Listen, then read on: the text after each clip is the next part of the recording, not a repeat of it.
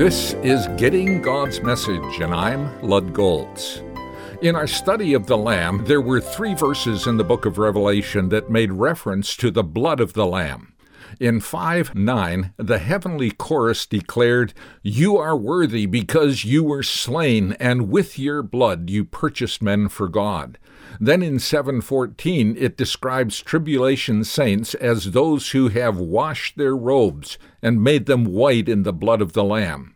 Again in 12:11 it says, "They overcame him, that is the devil, by the blood of the lamb and by the word of their testimony."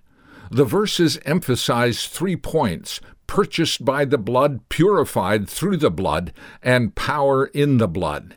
These points indicate what God provided for us so we can live under any circumstance for His glory.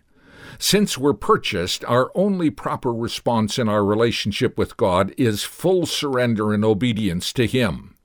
We didn't do anything, nor could we, to earn our privileged position of being His child. The blood of the Lamb was the purchase price to buy us out of the slave market of sin. Once purchased, we're to be purified and kept clean. Only the blood of the Lamb has the potency to cleanse sin's stains from our lives. All who thus commit themselves to God and seek His cleansing through confession nevertheless find they're continually under attack from the devil.